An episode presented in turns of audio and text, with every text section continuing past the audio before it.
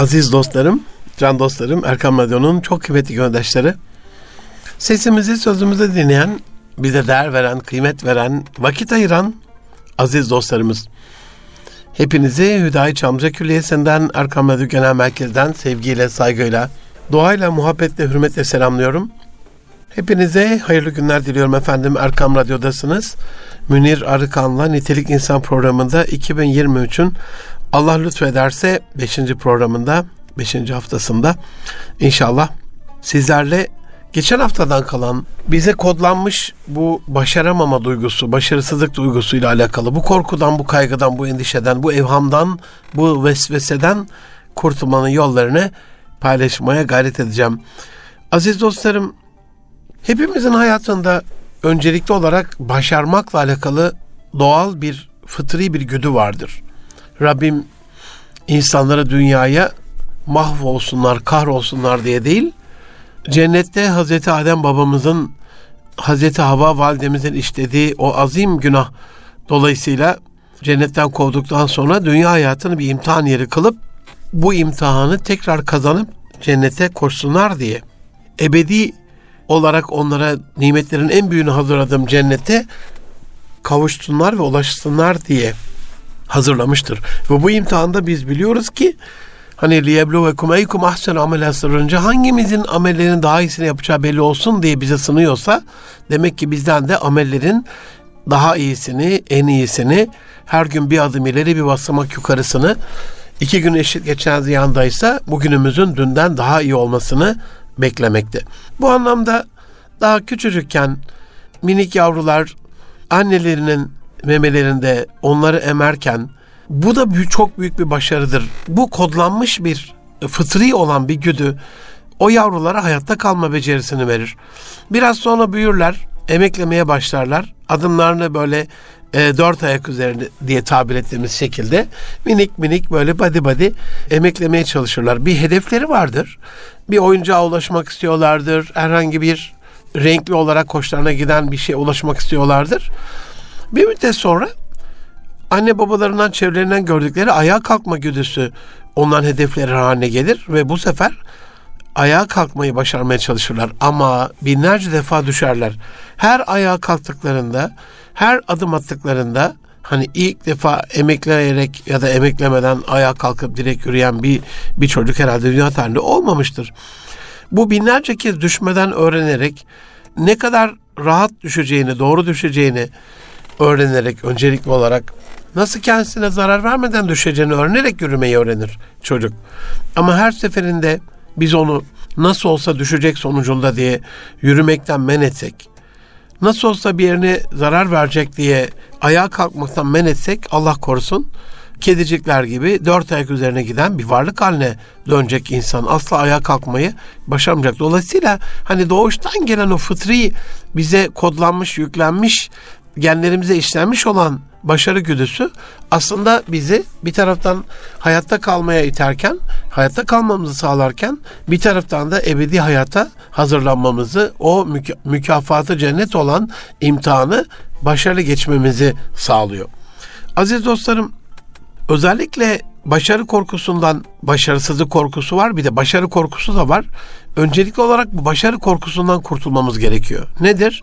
Hani başarının bize yükleyeceği ekstra sorumluluktan dolayı da insan başarıdan korkar. Bir öğretmen düşünelim, sınıfında başarılıdır. Eğer o idareci olacaksa, müdür yardımcısı olacaksa, müdür olacaksa önce bir içinde bir korku olur. Bir taraftan hani kariyerinde yükselmek, idari bir göreve gelmek onu mutlu kılabilir ama bir taraftan da ya şimdi işte mevzuat var, yasalar var, sorumluluklar var ya da bir şirkette bir yönetim kurulu üyesi düşünelim. Bu arkadaşlar şirketin yasal sorumluluğu altında müteselsiz sorumlulukları olduğu için bu sorumluluğun altında imzaları olduğu için şirketin başına gelebilecek Allah muhafaza İSG anlamında iş sağlığı güvenliği anlamında ticari anlamda bir yasal sorumluluk durumunda müteselsil olarak müteselsilen sorumludurlar. İşte o imzaları onları sorumlu kıldığı için bazı arkadaşlar ya ben yönetim kurulu üyesi olmayayım diye o, o kurulun üyesi olmayı istemezler. Bendeniz acizane hani bu tarz yasal sorumluluklar biraz beni manevi açıdan da çok boğduğu için bugüne kadar eşim ve çocuklarım da bilir. Böyle bir belgeye imza atmışlığım yoktur. E, o sorumluluğun altına girmişliğim yoktur kendi çapımda hani bir aile şirketi olarak kendi yağımda kavrulan e, o büyük büyük taahhütlerin sorumluluklarının altına çünkü gücümü biliyorum. Hani ben insan yönetmekte o kadar çok başarılı bir insan değilim. Ticari olarak öyle bir üstün zekam ve kabiliyetim, yeteneğim yok. Finanstan hiç anlamam.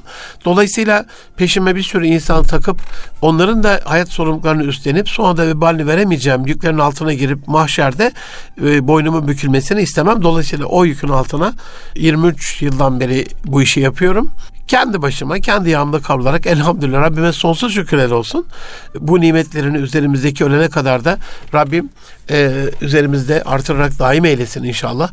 Bu anlamda hani herkesin kendi gücünü bilerek o başarması durumunda üzerine gelecek ekstra sorumluluk. Ha bunu söylerken insanların gelişimiyle alakalı, şirketlerin gelişimiyle alakalı, kurumların, STK'ların gelişimiyle alakalı burada da herhangi bir çekeceğimiz kaygımız, korkumuz elhamdülillah yok. Hani bir kurum kurumsallaşmaya karar verdiğinde bu bir aile şirketi olur, bir e, kamu kurumu olur, bir STK, bir yerel yönetim, bir belediye olur. Önemli değil. İşini daha kaliteli hale getirmeye karar verdiğinde daha kaliteli, nitelikli, yetenekli, becerikli insan kıymetleri oluşturmaya karar verdiğinde, kurumsallaşmaya karar verdiğinde, markalaşmaya karar verdiğinde biliyoruz ki bu kıymeti geliştirmek, bir şeyden bir şeye dönüştürmek ve dünden bugüne daha iyi bir hale getirmek de bizim sorumluluğumuzda. Biz bu görevden kaçmayız. Executive coaching dediğimiz yönetici koçluğu olsun, kurumsal koçluk olsun, türlü türlü danışmanlık ve eğitim hizmetlerimizden faydalanmak olsun. Elimizden gelen bir emeği Allah'ın izniyle onlardan esirgemeyiz. Hani işin büyüklüğünden dolayı kaçmayız. Ha sorumluluk alanımızın, kapsamımızın dışındaysa elbette onu da ilgili uzmanlara yönlendirerek bir yazılım projesi biz yazılım projesini anlamayız. Hani yazılım projesinin iş geliştirme sürecinde e, dizaynında, tasarımında bir etkimiz, katkımız olabilir ama kod yazımının K'sinden anlamayan bir insan olarak bu konuda da bunun uzmanlarına bu arkadaşı yönlendirmekle alakalı bir danışmanlık hizmetimiz olabilir. E, bu anlamda insanın başarmayla alakalı ilk önce o içindeki başarısızlık korkusunu yenmesi gerekir. Sonra başarı başarı korkusunu özür yenmesi gerekir. Sonra başarısızlık korkusunu yenmesi gerekir. Yani başarısızlık korkusu başarı korkusundan daha sonra gelir. Önce insanlar hani bu ekstra yükümlülükler, konfor alanından çıkmamak için ekstra yükümlülüğün altına pek girmek istemezler. Önce hani ateşin tadını yanarak öğrenmeyi, iki gün eşit tutmadan sürekli mücadele etmeyi kafaya koyarak o hani kazıya kazıya, tırmalaya tırmalaya başarmanın hazına varması bunu gönlüne bir hedef olarak alması gerekir. Aziz dostlarım, başarısızlık korkusuyla alakalı özellikle Amerika'da en son size geçen hafta anlatırken CEO'ların iflas etmiş CEO'ların çok daha değerli olduğunu bahsetmiştim. Bununla alakalı mesela NASA'da dünya tarihinin en büyük projelerinden bir tanesi olan Rosetta projesinde biliyorsunuz Comet 67G kuyruklu yıldızı mı diyeyim, göktaşı mı diyeyim, göktaşın inmeyi başarmıştı e, Rosetta'nın püskürttüğü Filay uzay aracı. Bu proje yanlış hesaplama sonucu göktaşında püskürtülen Rosetta'dan püskürtülen Filay uzay aracının biraz zıplaması sonucu yer çekimi çok az çünkü bir hesap hatası da oldu. Tam fixleyemediler. Fiksasyonunu sağlayamadılar uzay aracının. Böyle bir çamaşır makinesi büyüklüğünde bir şey düşünün. Her tarafı güneş panelleriyle dolu ve bu hesaplama hatasından dolayı e, milyar dolarlık proje bir yıl içinde çöp oldu. Neden? E, işte yakıt pilleri bitti. Sıçrayarak gittiği yerde de güneş panelleri güneşi görmeyen bir kaya kovuğunun arkasında kaldı. Dolayısıyla e, planlanan şekilde gitmedi. Ama bir yıl boyunca dünyaya bilgiler göndermeyi başardı. Analizler yaptı. Dolayısıyla hani bir göktaşında bulunan minerallerle ilgili maden, cevher ne, neler varsa bir taraftan biliyorsunuz mineral ve enzim de arıyorlar mikroorganizma arıyorlar. Bununla insanlığın önemli hastalıklarına şifa bulacaklarını düşünüyorlar. Bir taraftan da Planetary Resources gibi gezegenler arası madencilik de yapmak istiyorlar. Burada Avrupa Uzay Ajansı'nın bu programında beni en çok heyecanlandıran şey projenin bu başarısına rağmen Uzay Ajansı'nın bütün bu e, projeyi yapanlara ödüller vermesi oldu. E, bu anlamda ne olursunuz anne babalar olarak, şirkette yöneticiler olarak, bir kurumun sorumluları olarak başarısızlık anındaki bir destek başarı, başarı anındaki bir ödülden çok daha önemlidir. Başarısızlık anında köstek olmamak başarı anındaki destekten çok daha önemlidir. Bunu lütfen unutmayın. Çünkü ben zaten başardıysam onun memnuniyetiyle Nora Garkormuş bir şekilde ya zaten başardım duygusunu içselleştirmiş ve bunu yaşıyor olacağım. Ama başarısızsam başarısızken bir desteğe ihtiyaç duyacağım. Böyle çok sevdiğim bir yani atasözü gibi bir şey var Amerikalıların. Failure is not the opposite of success diyor. It's a part of success. Uh, it is really part of success. Yani failure dediği başarısızlık. Yani başarının zıttı değil diyor. Opposite of success değil bu. It's a part of success. Başarının bir parçası diyor başarısızlık. Çok sevdiğim bir şey. Yani aynen hani çocukluğumuzdaki o anlattığım programın başındaki emeklemede ayağa kalkıp düşe kalka yürümeyi öğrenmede olduğu gibi hemen birinci denemede böyle tutturmak çok mümkün bir şey değil dünya hayatı için. Dolayısıyla fail düşmeyi ya da başarısızlığı ya da kaybetmeyi e, Amerikalılar öyle tanımlar. First attempt in learning. First attempt in learning. Öğrenmede ilk deneme. Öğrenmenin ilk aşaması, ilk denemesi.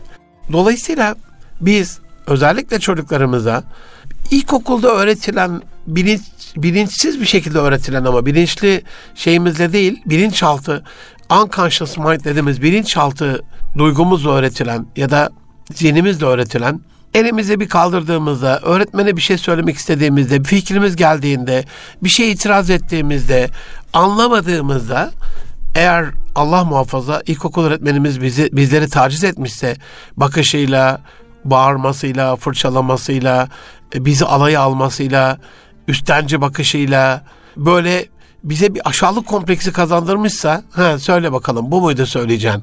Ha sen de buna fikir mi diyorsun? İndir bakalım elini şu anda ben konuşuyorum. Seni terbiyesiz bilmem ne falan. Allah muhafaza. Öğretmenlerimizi tenzih ederim ama hani çocukluktan kodlanan bir şey olduğu da çok aşikar yani. Neden? Çünkü e, anaokulundan itibaren el kaldırmaların, konuşmaların, katkı sağlamaların, bir şey iştirak etmelerin, bir şeyin bir parçası olma istekliliğinin azaldığını görüyoruz gitgide. Demek ki bu okulla alakalı bir problem. Ailelere bakıyorum ben. Eğer anne baba çocuklarının yanlarında konuşmasına izin veren demokratik bir bakış açısıyla yetiştirmişlerse, demokratik ebeveynlik tavrı sergilemişlerse, çocuk biraz daha katkı sağlayan, yolunda gitmeyen işlerde müdahale eden bir çocuk oluyor. Ama susturulmuşsa, bastırılmışsa, kendi şeyinde mahcur, kısıtlı hale getirilmişse, yani çok önemli bir olayda basit bir şey söylese kurtaracak mesele onu bile söylemekten çekinen katılımcılar görüyorum ben seminerlerde ya da koşullarda. Bu anlamda mükemmeliyetçi duygusu, kusursuzluk duygusu ya başarısız olursam duygusunu tetikliyor. Bunu o besliyor. Mükemmeliyetçilik duygusu. Mükemmel nedir? Mükemmel Allah'tır. Mükemmel Rabbimizdir yani. Onun dışında hiçbir şey kusursuz değildir. Kul kusursuz olmaz diye zaten bir şey vardır. Biz çocuklarımızı özellikle e, bilmiyorum hani bunu kim kodladı bize. Her derste başarılı olsun, her dersten yüksek yüksek puanlar alsın, her konuda böyle uzman olsun yanlışıyla beslediğimiz, yetiştirdiğimiz için biliyorsunuz bir ara size anlatmıştım aziz dostlarım. 1800 yılların sonunda Finlandiya'da yazılan Hayvanlar Okulu diye bir kitap aslında Enderun'da yüzyıllar öncesinde yazılmış Enderun'un girişine. Bu kitabın özeti. Önce kitabın minik bir bilgisini vereyim. Yani ormanda böyle bir karmaşa bir kaos vardır hayvanlar arasında. Ya derler bu böyle olmayacak. Bütün hayvanları bir eğitimden geçirelim. Bir hayvanlar okulu açarlar. Bu okulda işte atlara uçma dersi veriliyor, balıklara ağaca tırmanma dersi veriliyor, köstebeklere denizde yüzme dersi veriliyor, kuşlara köstebekler gibi toprağın altını kazma dersi veriliyor. Filler ağaçlara zorla tırmandırılmaya, o büyük koca koca ağaçlardan aşağı atlamaya zorlanıyor, uçma dersi veriliyor. Hani anlatırken ne kadar çok saçma olduğunu sizler de anlıyorsunuz. Ama bugün okullarda yapılan bundan farklı bir şey mi? Ve sonucunda orman mahvoluyor. Bütün hayvanlar telef oluyor, ölüyor. Osmanlı bu açıdan o büyük kadim uygarlığımız Enderun'un kapısına burada hiçbir balık uçmaya, hiçbir kuş yüzmeye zorlanamaz diye bunu yazmış ilke olarak. Ama hani matematiği çok süper olsa mesela ama 2-3 tane dersinden de böyle ortalama vasat bir puan alsa hemen böyle kulaklarımız dikeliyor. Tüylerimiz diken diken oluyor. E, işte özel dersler, e, etüt merkezleri, öğretmenle konuşmalar bilmem ne. Yahu belki çocuk o alanda yetenekli değil. Gul kulun ya'melu ala şakileti. Herkes kendi şakilesine göre iş yapar. Fıtratında, yeteneğinde, kişiliğinde, potansiyelinde, kapasitesinde yok o. Temel yetkinlik olarak da o gerekmiyor ona zaten onu üstün olduğu meziyetlerde destekleyip güçlü olduğu alanlarda ayakta ve hayatta kalacak bir formasyona getirsek daha iyi değil mi? Hayır. Anne babalar böyle düşünmediği için o mükemmeliyetçilik duygusuyla çocuklarını yanlış e, şartlandırmış oluyorlar. Başarısızlık korkusu yaşayan gördüğüm kadarıyla danışmanlık yaptığım, koçluk yaptığım, seminerlerde karşılaştığım insanların ortak noktası başarı tanımlarının net olmadığını gördüm aziz dostlarım. Bu kardeşlerimizin böyle üzerlerinde mutabık kaldıkları, başarıdan ne, ne anladıkları konusunda bir kafa netliği yok. Bir duygu karmaşası yaşıyorlar. Kafaları çok karışık. Kendileri de zaten barışık değiller. Dolayısıyla bir hedefimizin olması lazım. Bu hedefin de çok net bir şekilde tanımlanmış olması lazım. Biz ufak tefek alışverişlerde hedefimizi gerçekten çok net kılarız. Mesela eğer eşimiz zeytin istemişse bunun sere zeytini mi, siyah zeytin mi, yeşil zeytin mi, ezme zeytin mi, ızgara zeytin mi, ne bileyim içi biberli, içi oyularak biber konmuş bir zeytin mi, içi bademli zeytin mi, işte sarımsaklı zeytin mi, envai çeşidi var. Hatay mı, ondan sonra yoksa Gemlik mi, e, tuzsuz mu, diyet mi, bir sürü bir sürü şeyler sorarız.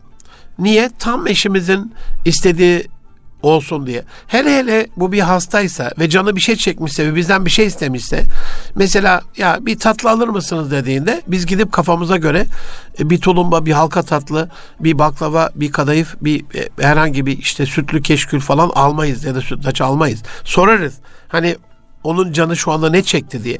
Ya basit bir alışverişte yani işte deterjan al diye eşimiz bize bir ricada bulunduğunda biz onun elde yıkama mı, bulaşık mı, çamaşır mı deterjanı olduğuyla alakalı, bulaşık makinesi deterjanı mı, çamaşır makinesi deterjanı olduğuyla alakalı ya da sıvı mı, tablet mi, elde yıkamayla alakalı e, bir bulaşık deterjanı mı? Yani illaki bir şey sorarız aziz dostlarım. Neden hayatta sormuyoruz?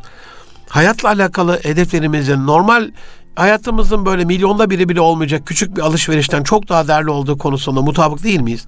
Elbette mutabıkız. Bir bilim adamı düşünün. ARGE yapıyor, araştırma geliştirme yapıyor. Onun yaptığı bu ARGE sürecinde eğer başta bir hedefi yoksa milyarlarca sonucu farklı farklı olan ARGE projesi yapılabilir. ARGE departmanının kuruşu itibarıyla, malzemeleri alışı itibarıyla, materyalleri bir süreçte denemesi itibarıyla her şeyi bir tanımlıdır hedefe göredir. Ama ya bir arge kurduk. İşte bugün aklımıza gelen konularla ilgili takılıyoruz dediğinde her süreci başarısızlıktır. Ama tanımlıysa o gün hiçbir şey bulmasa bile, o yıl hiçbir şey bulmasa bile nereye gideceğini bildiği için orada süreçlerin sonunda başarısız olması bile başarıdır. Nereye gideceğini bilmeyen bir gemi hiçbir rüzgar yardımcı olmaz. Atasözümüzde olduğu gibi burada biz hani illa her denemenin sonucunda bir başarı gelmesini değil, deneme yapmazdan evvel hangi amaçla o denemeyi yapmamız gerektiğini bilmeyi bir başarı olarak kabul ediyoruz. Bu anlamda o süreçte zaferden değil seferden sorumlu olduğumuzun da bilincinde olmamız gerekiyor. Süreçteki o tecrübeyi, sevinci, paylaşımı, öğrenmeyi önemsememiz gerekiyor. Mevlana Hazretleri'nin buyurduğu gibi hani sen yola çık diyor yol görünür o yolda olmayı yolda kalmaktan daha üstün tutarak tabi İbn Sebil anlamına yolun çocukları olmak adına, yolda kalmak adına değil ama yolda olmak adına, yolda ilerlemek adına oradaki o süreç tecrübesini the journey diyorlar Amerikalı buna. Hani o yolculuk asıl hayatın kendisi.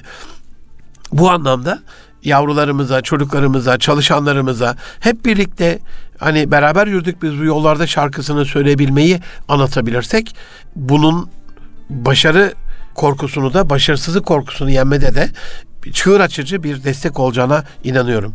Eğer bir öğrenci arkadaşımız mesela bir sınavdan ben 100 almalıyım kodlamasını yapmışsa 99 alsa da 90 alsa da 80 alsa da kendisini başarısız görecektir.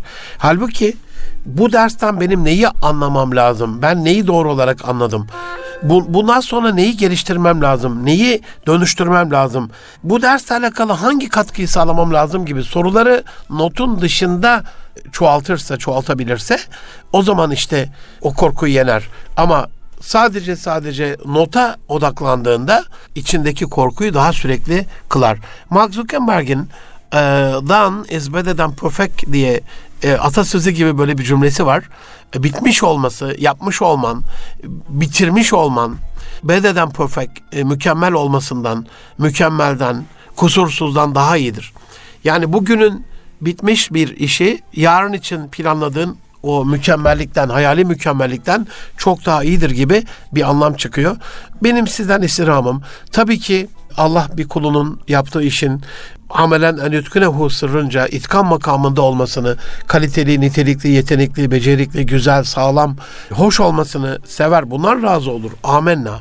Ama biz işin gereğini yapma çabasını, elimizden geleni bütün kaynakları seferber ederek yaptıktan sonra etefük Allah sonucu da Rabbimize tevdi edip onun huzuruna boynumuzu bükmemiz gerekiyor.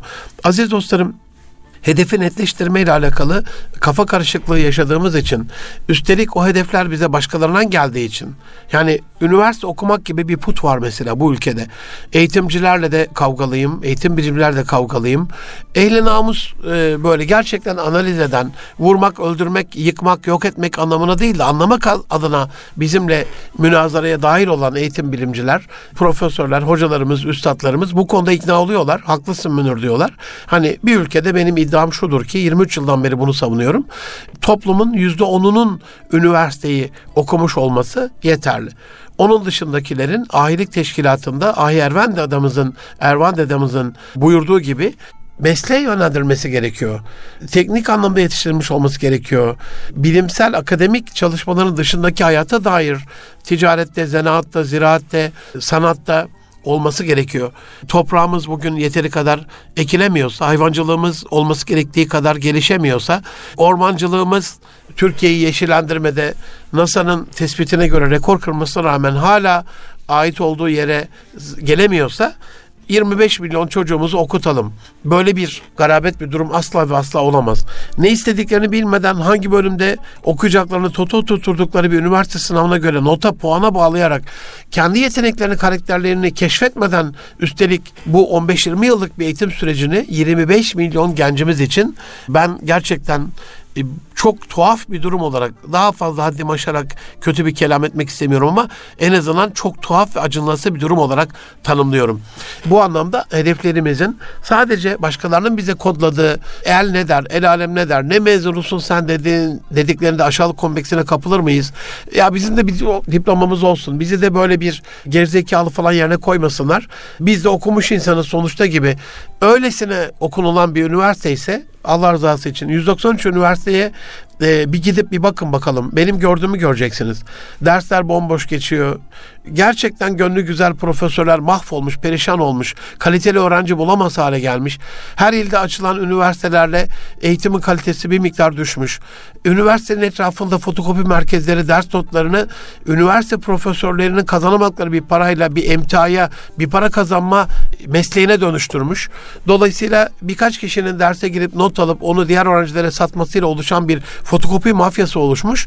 Üniversitenin etrafı çay, kahve, kafe, bilardo, tavla, okey ve nargile mekanlarına dönüşmüş. Hani asıl olması gereken, cıvıl cıvıl olması gereken yer ilim yuvası. İlim yuvaları boş boş, bomboş dışarıdaki yerler dop dolu. Hani burada bir tezat var.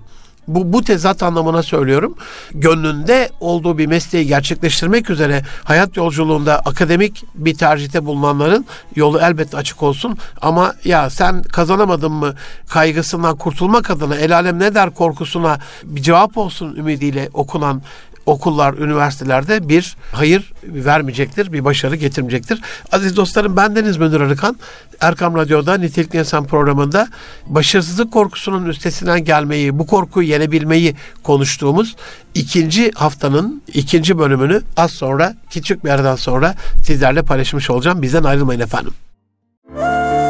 Huzur bulacağınız ve huzurla dinleyeceğiniz bir frekans.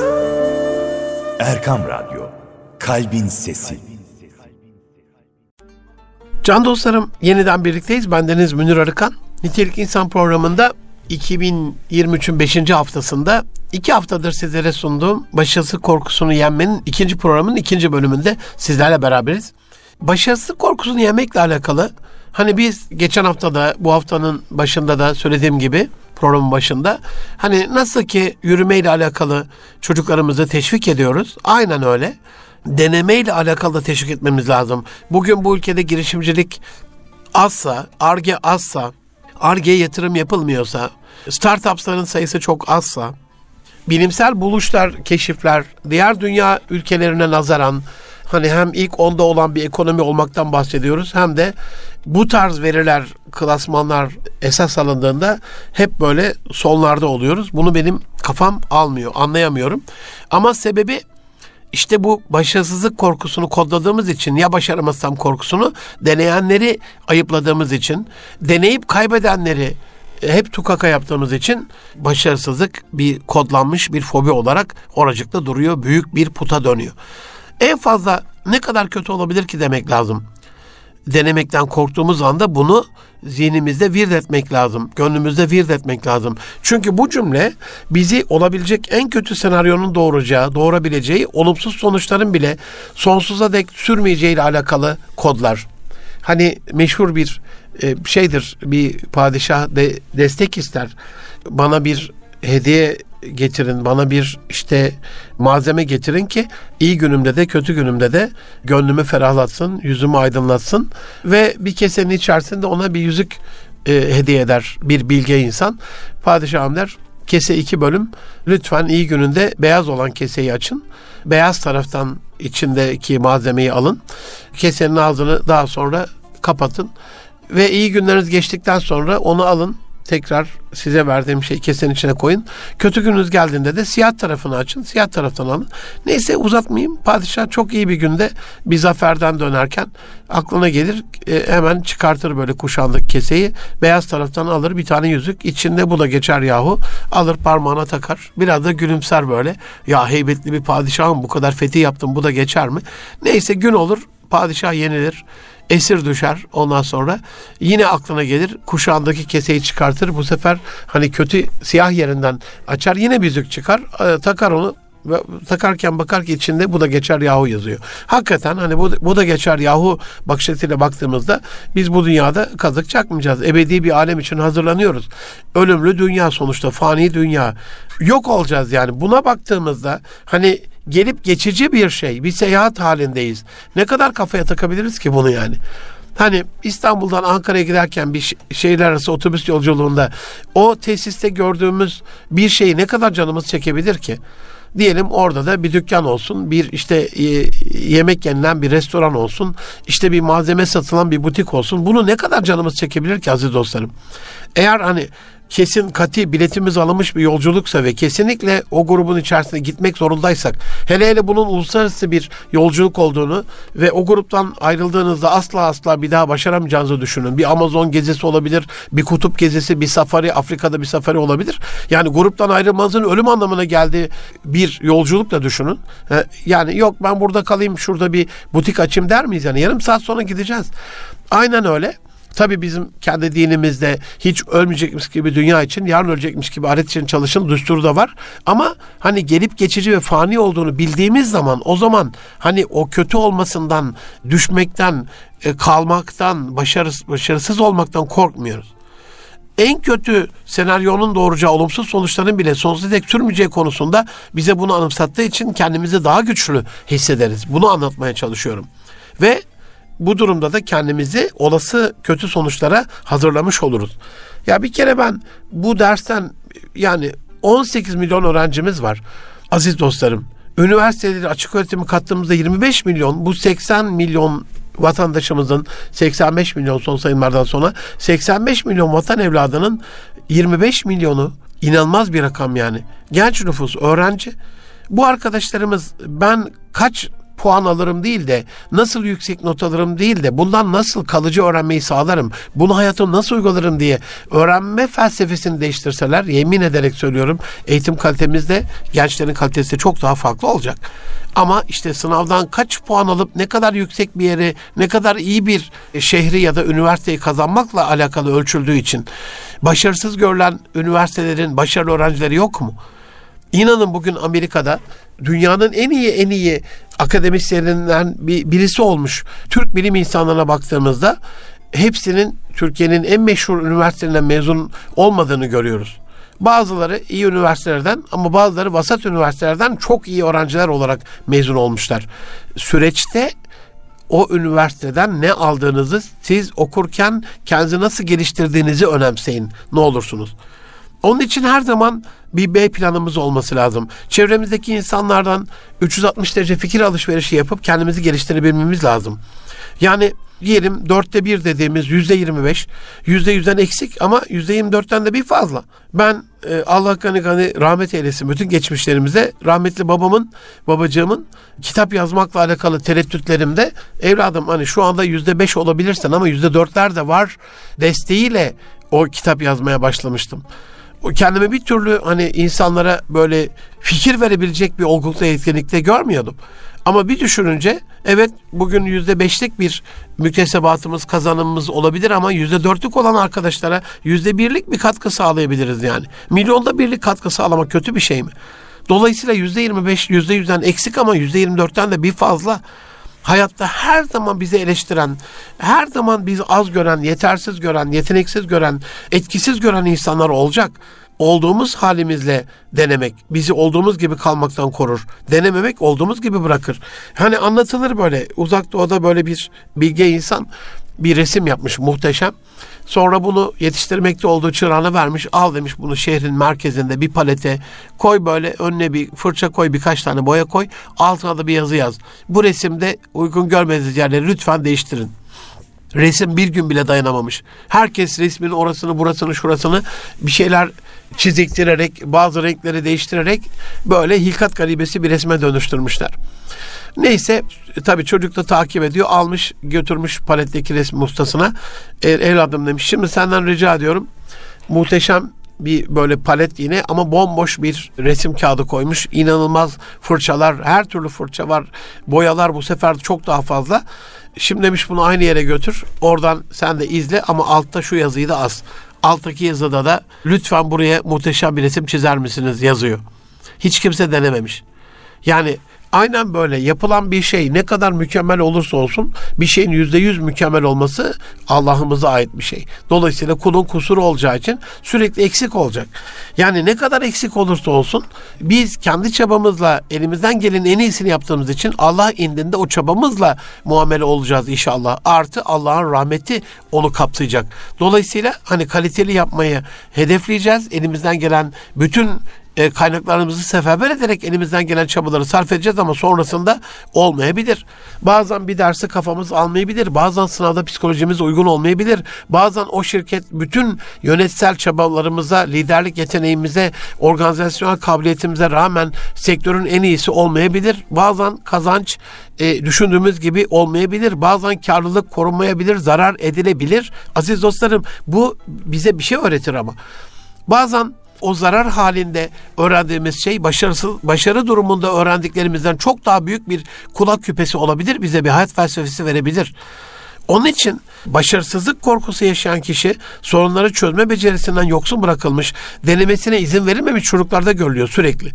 Adam Smith'in bu anlamda hani liberalizmin ana omurgası olan sözlerinden bir tanesi haline gelen daha sonra let them do, let them pass felsefesini, let fail felsefesini çocuklara vermemiz gerekiyor.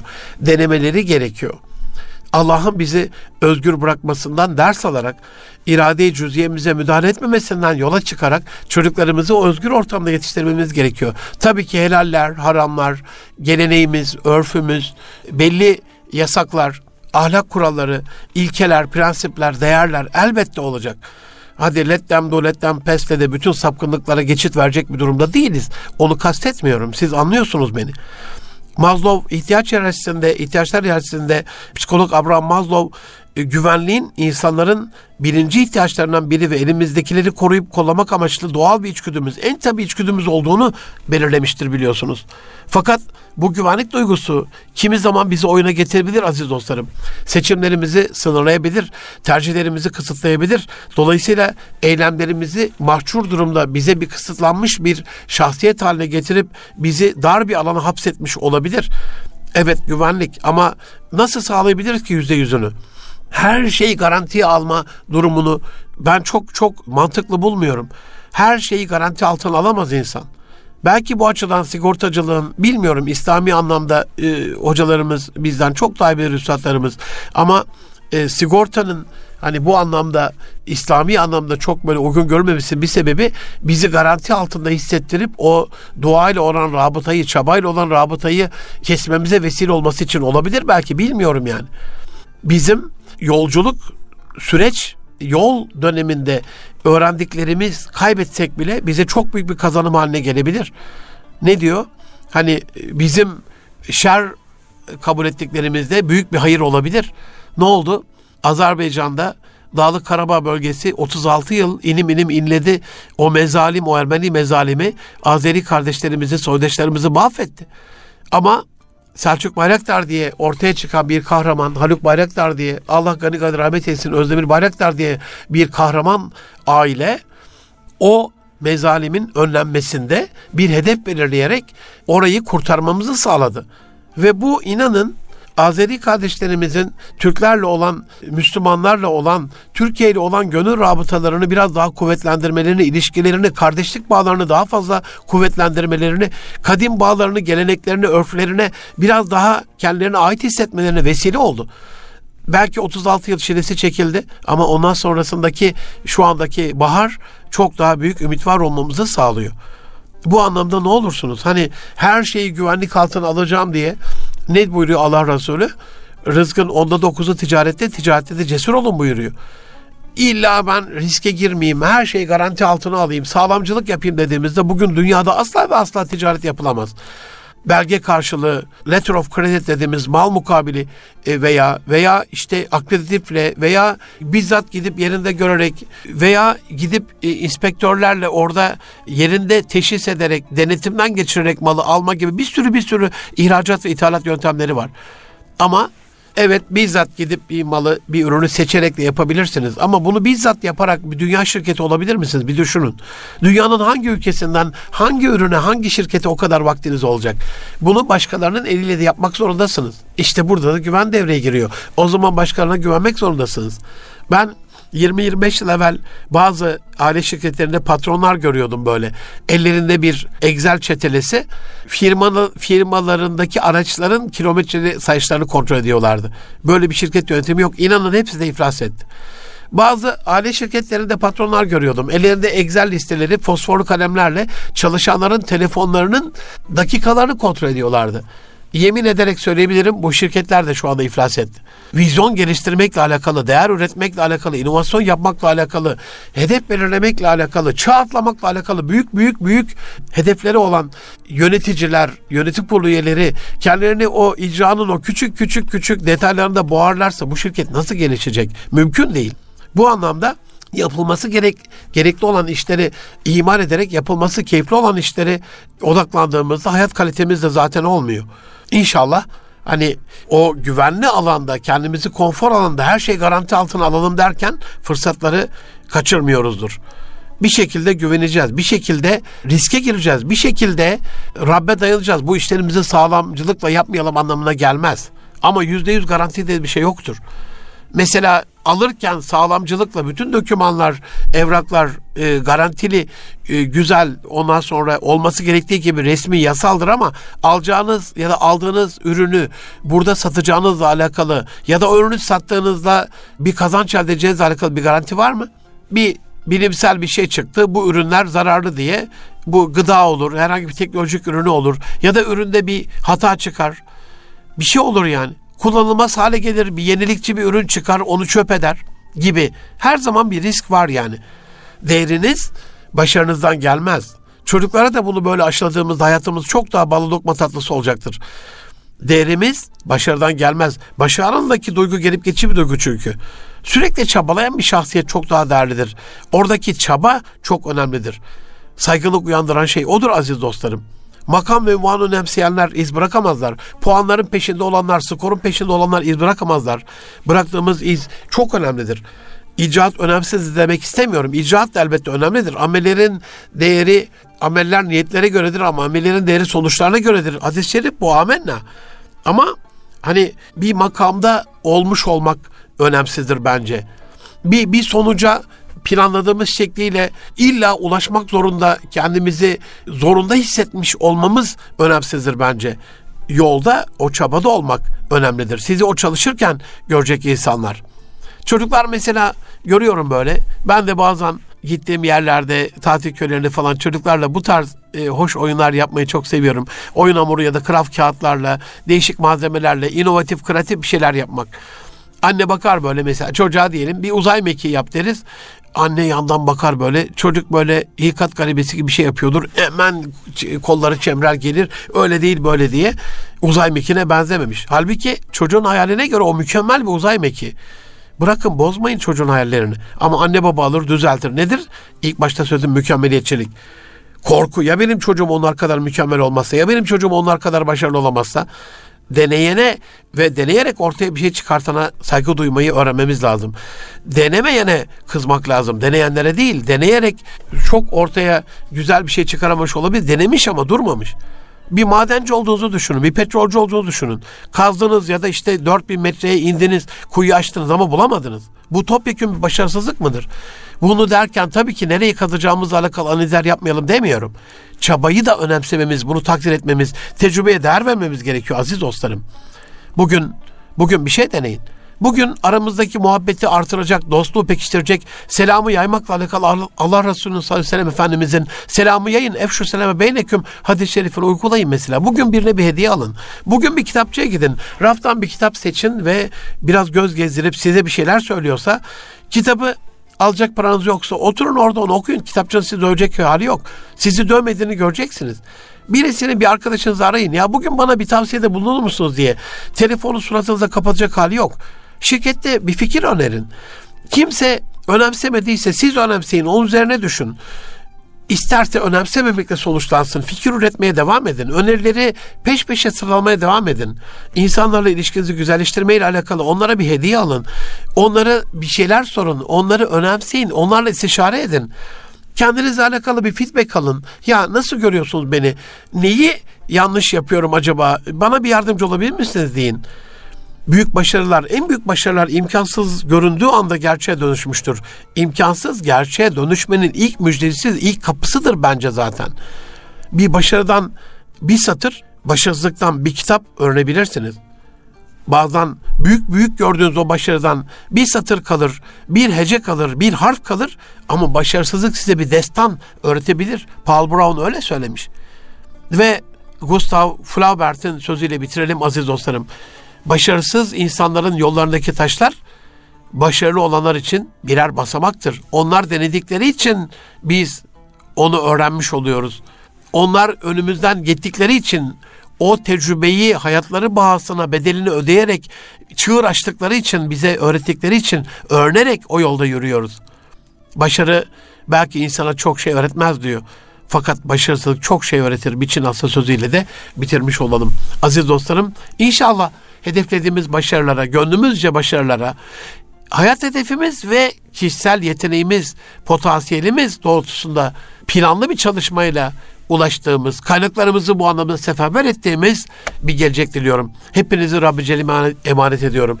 Allah korkusunun kalbimizde daim olduğu, kaim olduğu, onun dışındaki bütün korkulardan bertaraf olduğumuz dünyalık korkular değil, uhrevi korkuları, kaygıları çok daha önemsediğimiz bir gelecek diliyorum. Hoşçakalın. Allah'a emanet olun can dostlarım.